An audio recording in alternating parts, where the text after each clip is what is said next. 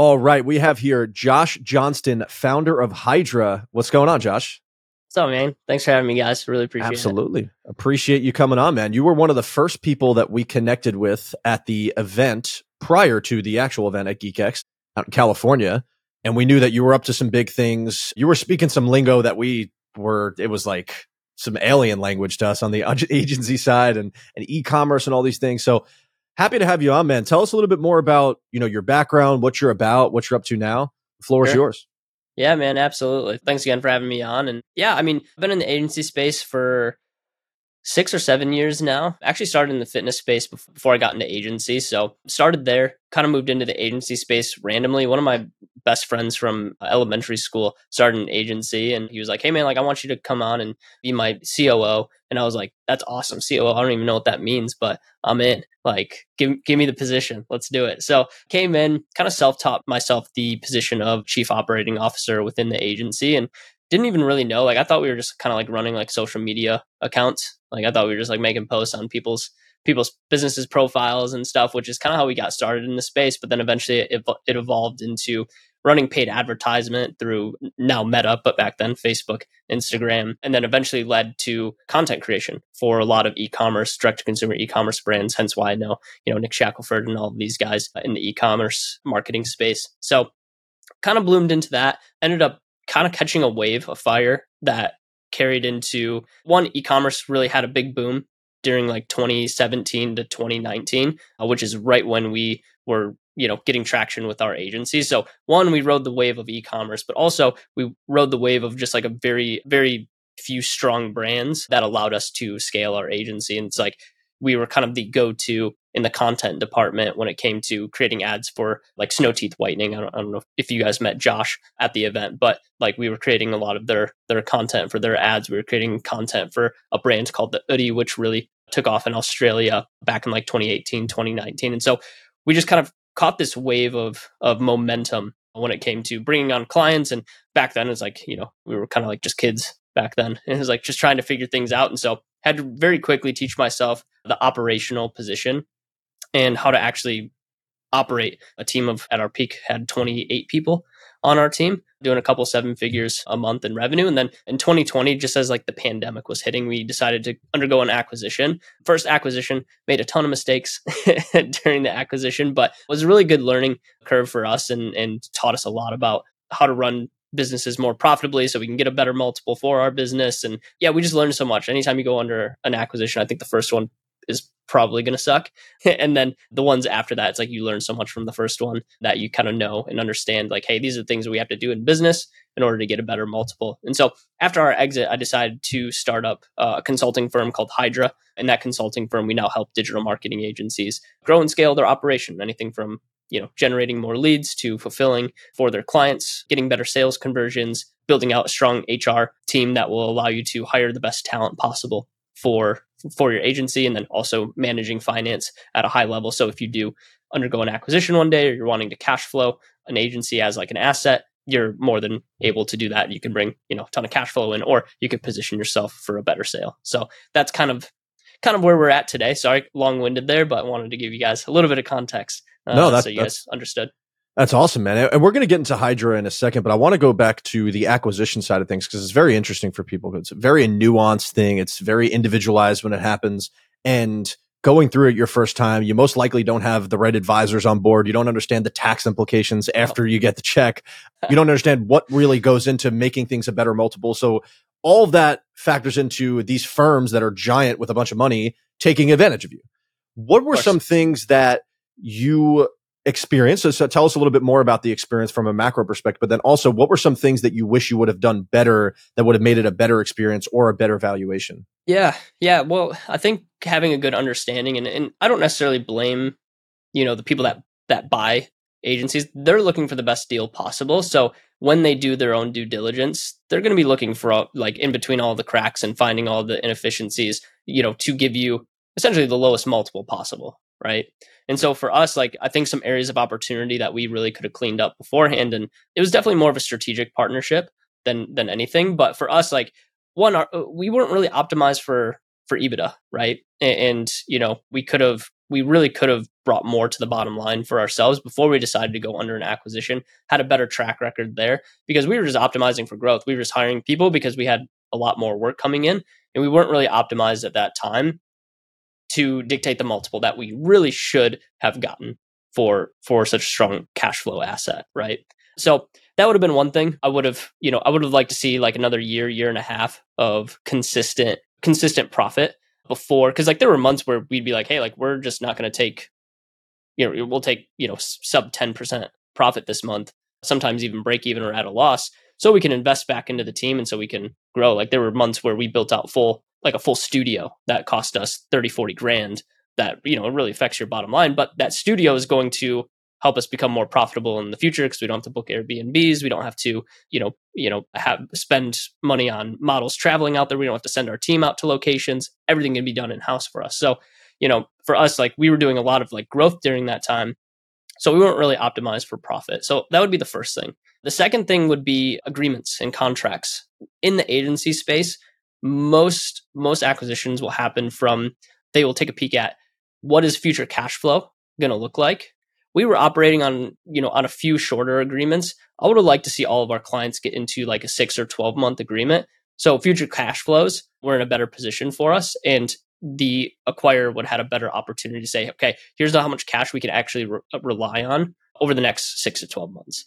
It's just going to put you in a better place and in result in result there comes a higher check to you guys is the oh is the of thought, course right? Yeah, of course, yeah. of course. So I would have liked to see that. We had we had a lot of clients. Basically, the the structure that we ran with was 90 days, like at the beginning, which is totally normal as an agency model goes. Like, hey, we're going to try this for 90 days. If you guys love it, awesome. We'll talk about continuation. And the biggest mistake that I see in the agency space is people will either do just like a rolling agreement of, hey, we're just month to month until we just decide to stop working together, which will work against you in an acquisition because there's no long term agreement in place and there's no future cash flows, right? Because technically, all of your clients after that 90 day period could just get up and leave. It could happen. It probably won't, but it could. And if it could, that means it's going to work against you in the acquisition. And I think that's that's what's so important about building with the end in mind because if and I'm not sure what position you guys were in in terms of like if you knew that you wanted to sell or if there was just some interest and you're like, all right, cool. There, I mean, they're offering a big number and this yeah. might make sense. If you start building with the end in mind, you can make those short term decisions based on what you understand the long term outcome is. Because now you're able to really say, hey, is this decision in alignment, whether it's the contracts or deciding to grow and reinvest back into the company or just taking cash flow. So tell us a little bit more about what Hydra is built for. What's the end in mind with Hydra? And then let's go deep into the, you know, what yeah. the company actually does.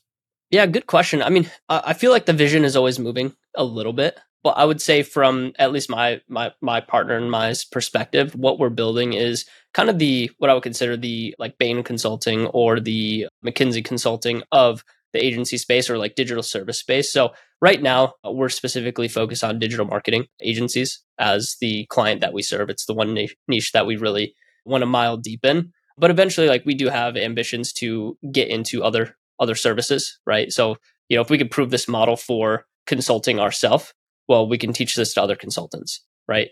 We also like we're very in depth in the e-commerce space as well. So building a consulting arm specifically for e-commerce makes a lot of sense for us too. There's a lot of cross collaboration that happens there. And then even down the acquisition road, like like we want to get into like being able to provide due diligence for for buyers, for agencies that are looking to buy other agencies or e-commerce brands. Like there's a lot that happens. There's a lot of collaboration between e-com and agencies that happens. So the opportunities are pretty limitless on that end. Like I said, there's not 100% clarity on it yet because we're just not at that stage. We're very much focused on the consulting for agencies right now, but there's a lot of different revenue paths for us, which is exciting.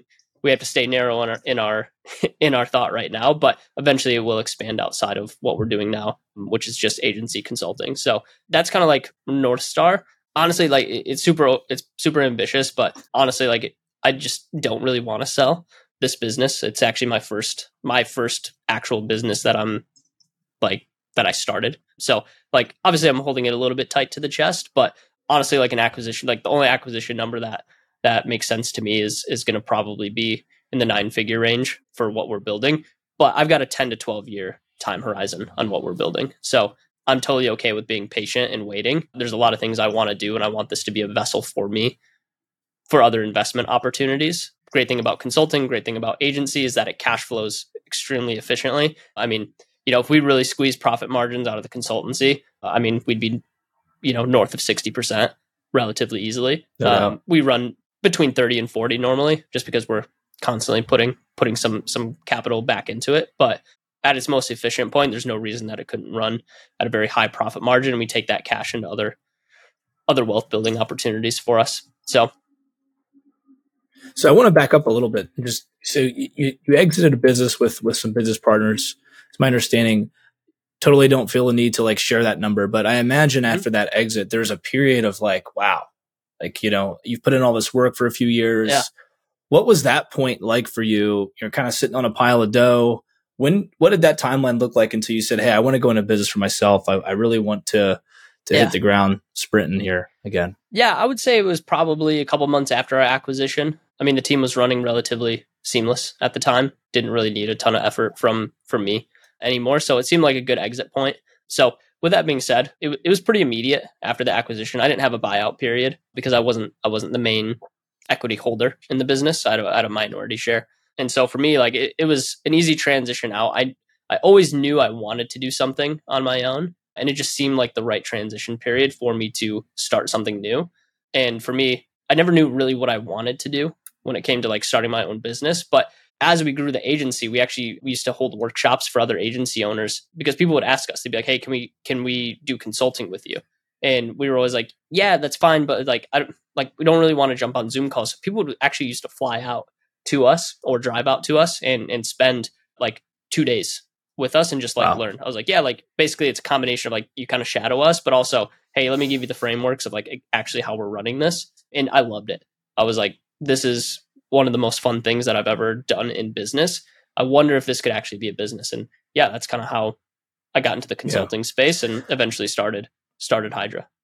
So to go into the consulting conversation, Antonio and I, as you know, own a consulting firm as well. Like we're always constantly asking these questions, and, and we follow some of the same influencers, like you know Taylor Welch and, and uh, Mhm. you know people that are kind of like archetypes of the of the consulting space.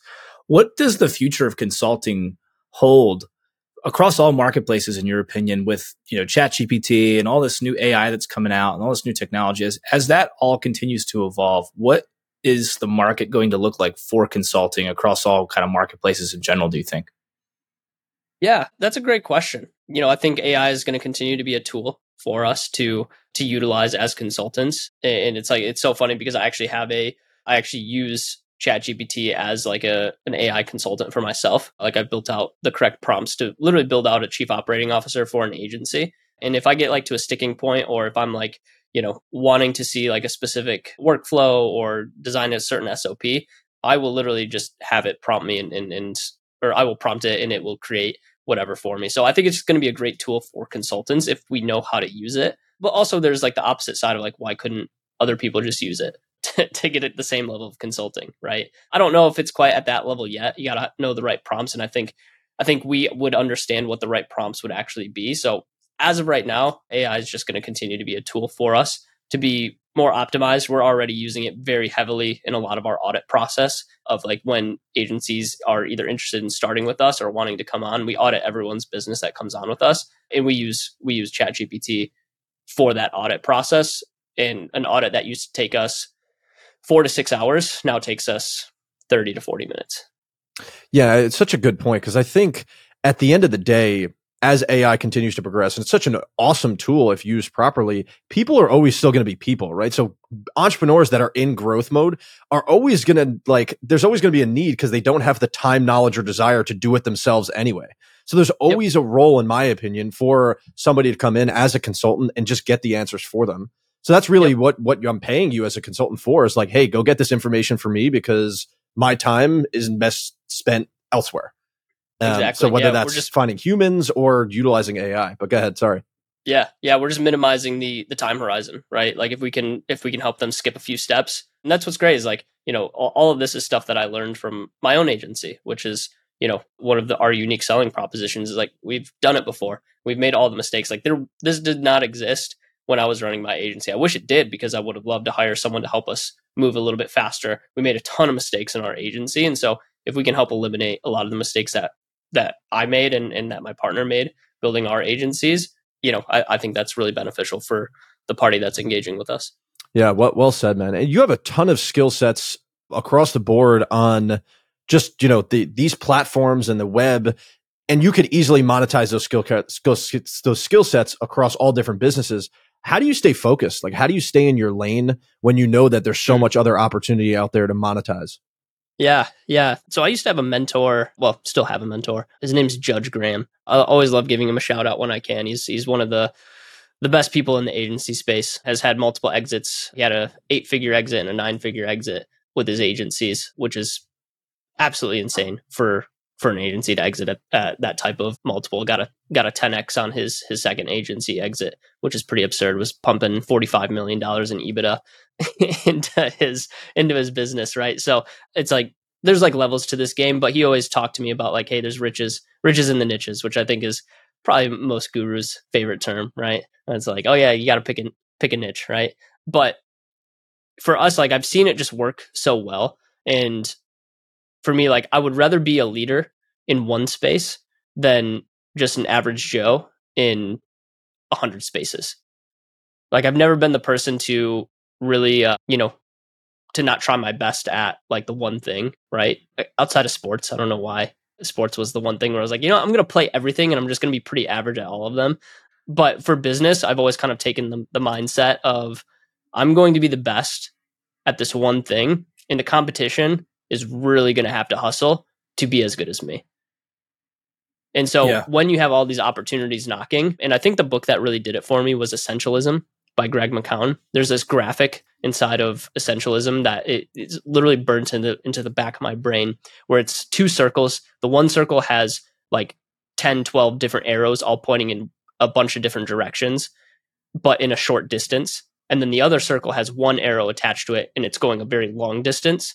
And I think that's kind of the mindset that I have when it comes around growing and scaling businesses is that you're always going to have these distractions and there's always going to be a ton of opportunity for you to make money. But is it going to be the vehicle to get you to your desired result? Chances are no, because all of your focus is in one specific area. So for us, I've always picked one niche in, in whatever business that I've been a part of. And it's like, hey, we're going to go a mile deep on this. And we're just going to be the market leader. We're going to be the absolute best at this and it's going to be hard for people to compete with us. And when the opportunity arises for us to jump into something new, we're going to go and dominate that space as well, right? So that's why we're kind of holding off. And my rule of thumb for this is always like, hey, we're going to get we're going to get this one business to a multi-million dollar run rate, and then once it's there, then we can go ahead and and and start going on to another another niche as needed. So that won't happen for you know for us until we until we reach that that milestone, right? And you had mentioned a 10 to 12 year time horizon of kind of a vision that you have. What does that yeah. vision look like 10 to 12 years from now? Like what does, what is that, you know, I, across the board, just kind of lay it all out there 10 to 12 years down the road, that time horizon. What does yeah. life look like? What does business look like? Where are yeah. you at? Yeah, 10, 10 to 12 years down the road from now, a couple different things. I think at some point we'll have an offer for an acquisition. I think the only people that could potentially buy us at that point would be like a McKinsey group or like a Bain Consulting, some something like that. That would be the goal, right? If we're going to get acquired, I want to be acquired by one of those guys, and I want to essentially have our business come in as like the digital arm of those of those businesses. Because right now they work with mostly what Fortune 500, Fortune 100 type businesses. Like that's who goes to them. Whereas in we're more geared towards digital services, and if we can have a similar consulting model to those guys and fit in seamlessly, there's no reason we couldn't exit for for nine figures if we do it the right way. Hence why we need such a long time horizon. And 10 years isn't even that long, in my opinion. So that's kind of like that's the North Star goal of like that's where we're trying to get to. But as far as like life goes for me, I just enjoy I enjoy the I enjoy the chase, right? You know, that's that's my biggest thing is like I just enjoy working and building. I spend most of my time just doing this. So I don't know. I don't know like what the ideal life looks like for me. I don't think I'm a guy that's just gonna like collect his paycheck and just be like, all right, like time to go to the beach. And and you know, like I'm sure there'll be seasons of that, but I enjoy the game just like you know Alex Hormozi always talks about is like he's like I just enjoy playing the game. Like I don't think I'll ever just quit, and that's kind of the mindset. And, and you know I'll have my seasons of of rest and and hustle, but yeah, as far as like the biggest North Star goal goes, it's it's it would be like a nine figure exit or just creating enough cash flow that we can build a, a strong real estate portfolio, be able to pretty much do all the activities that that we want to do. But I don't know. I, I think for me, it's like just enjoying the game and continuing to to make progress. I love it, man. I love it. Let's gear towards the personal side here. I know we had a little running joke about your name. You go by you like your real name's Josh Johnson, but what, what is Josh Kobayashi? Like what what's the what's the story Yeah. behind that on Instagram? Yeah. Well, Josh Johnston's like the most boring white person name, I think, on the face of the planet. So when we were running the agency, we were huge playing like playing ping pong. I would put my ping pong skills against most people. Like we would play for an absurd amount of time. Like we probably lost some money due to how much we actually played ping pong. We do like two, three, four hour like ping pong tournaments That's in, our, awesome. in our business. Well, it sounds like you got it sounds like you got pretty vertical in one sport then. very vertical in, in ping pong. Yeah, I, it, it's Yeah. been a while. I haven't I haven't been able to. I just don't have a table anymore. So it's been it's been a minute. But yeah, so we used to play all the time. We used to like host like internal tournaments. We would bring in like a we had like a speaker system with a microphone. So like I would like announce the games and stuff. But we used to give each other nicknames all the time. So like one of our media buyers, we called him like Robbie Kiyosaki. That was his like ping pong name. His name was Rob Perry. And Motivational type of talks is like go go go go go, but the reality behind that is is I think a little bit more in a gray area than black and white. You know, For sure. And I think you have to understand the mission that you're on. I, f- I feel like Tom has a, a vision and a mission that is way different than mine, right? My vision and mission doesn't require me to work 90 hours a week.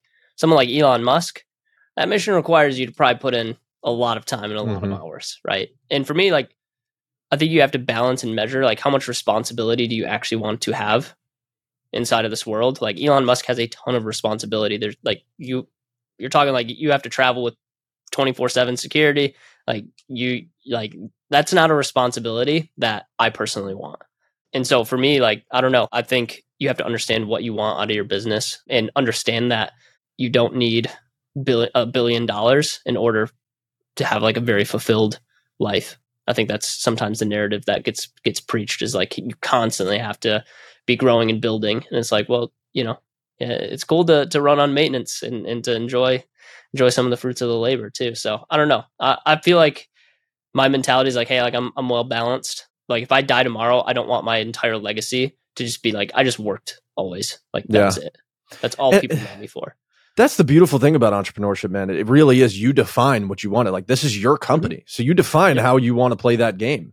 And, and I think Yeah. that segues perfectly into kind of the theme of our podcast. Our podcast is called the Consistency Wins Podcast. That's our that's our brand and everything that we are about is consistency. And I, I think consistency over intensity is is it, consistency is definitely, in my opinion, more important than intensity because intensity requires you to constantly just be rubbing the the like you're just constantly grinding against a rock instead of just Mm. smooth, beautiful ride. And everything that you had talked about is this beautiful embodiment of consistency where you're just more consistent more times than not. So tell us a little bit more about how that shows up in your life. Yeah, you know, for me, it's it's in seasons, right? There's going to be seasons where I'm more consistent, seasons that I'm less consistent, and and you know, for me, like there has to be some self awareness involved in that. Like right now, I'm I'm in a pretty consistent season as far as like my routines and my my daily requirements of myself go, just because that's what the business needs of me for for right now. But then I'll have seasons where I'm like, I, I'm not going to get up early. I'm not I'm not doing the five a.m.s for you know a month or something because you know hey like i want to adjust my schedule i think routine i think routine can sometimes be a detriment to creativity when you are doing the same stuff every single day and it's it's kind of like you kind of get at some point stuck in this like mundane routine and for me like i have to break that routine i have to create something different different stimulus in my life for me to think differently, to think more creatively. And so that means sometimes breaking my consistency and, and becoming inconsistent, right? Um, I think Taylor Welch actually talks specifically on how he breaks routine at least at least I think like once a quarter of, you know, maybe like a week or two weeks where he's like, Yeah, like no routine. Like I'm gonna go to the gym at in the afternoon instead of the morning, right? And it's just gonna allow for more more space to think because you're not stuck in the same the same mindset, the same routine every single day, right? It's going to get you outside of your comfort zone. It's going to allow you to do things just slightly different. So yeah. I'm a big proponent. Like I love consistency and I love like I love a good morning routine. I love a good evening routine, but every once in a while, man, like I just love to break it and I don't know, just kind of do things whatever the way the the world's kind of pulling me do it that way for a minute and then I'll I'll jump back on because I think there are seasons where I need routine and I need regimen. So for me, it's a balance. It, it's definitely balancing it out. Totally. Totally.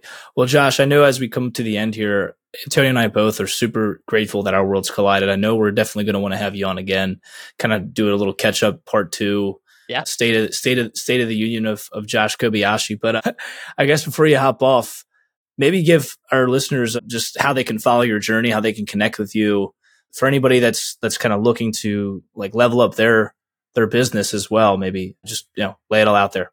Yeah, yeah, absolutely. So at Joshi Kobayashi on on Instagram, that's probably where I'm most active. Second place that I'm most active is probably gonna be like Twitter and YouTube. So I've got profiles there as well. How do you spell Kobayashi? How do you spell uh, that? Yeah, so I think for the folks spelled, like myself with CTE. yeah, yeah, I think it's actually spelled incorrectly. I'm pretty sure anyone from from Asia would just be like, "This guy's an idiot," but it's K O B Y A S H I. Okay, sweet. Yeah, sweet. Yeah. So I didn't mean to cut you off, but no, so that's the Instagram handle, Josh Kobayashi. Yep, yep, yep. So if you're like, if you're wanting like agency, like very agency specific content, YouTube is definitely the place for that. If you want to see me like troll people, go go to Twitter. That's that's kind of kind of where I'm most active. So YouTube, Twitter, Instagram, those are the three the three spots. So Love it, man. Well, Josh, thank you so much for coming on, sharing your story. We're super excited to continue to watch your success and support it. And have a great day, man. Thanks, guys. Appreciate you.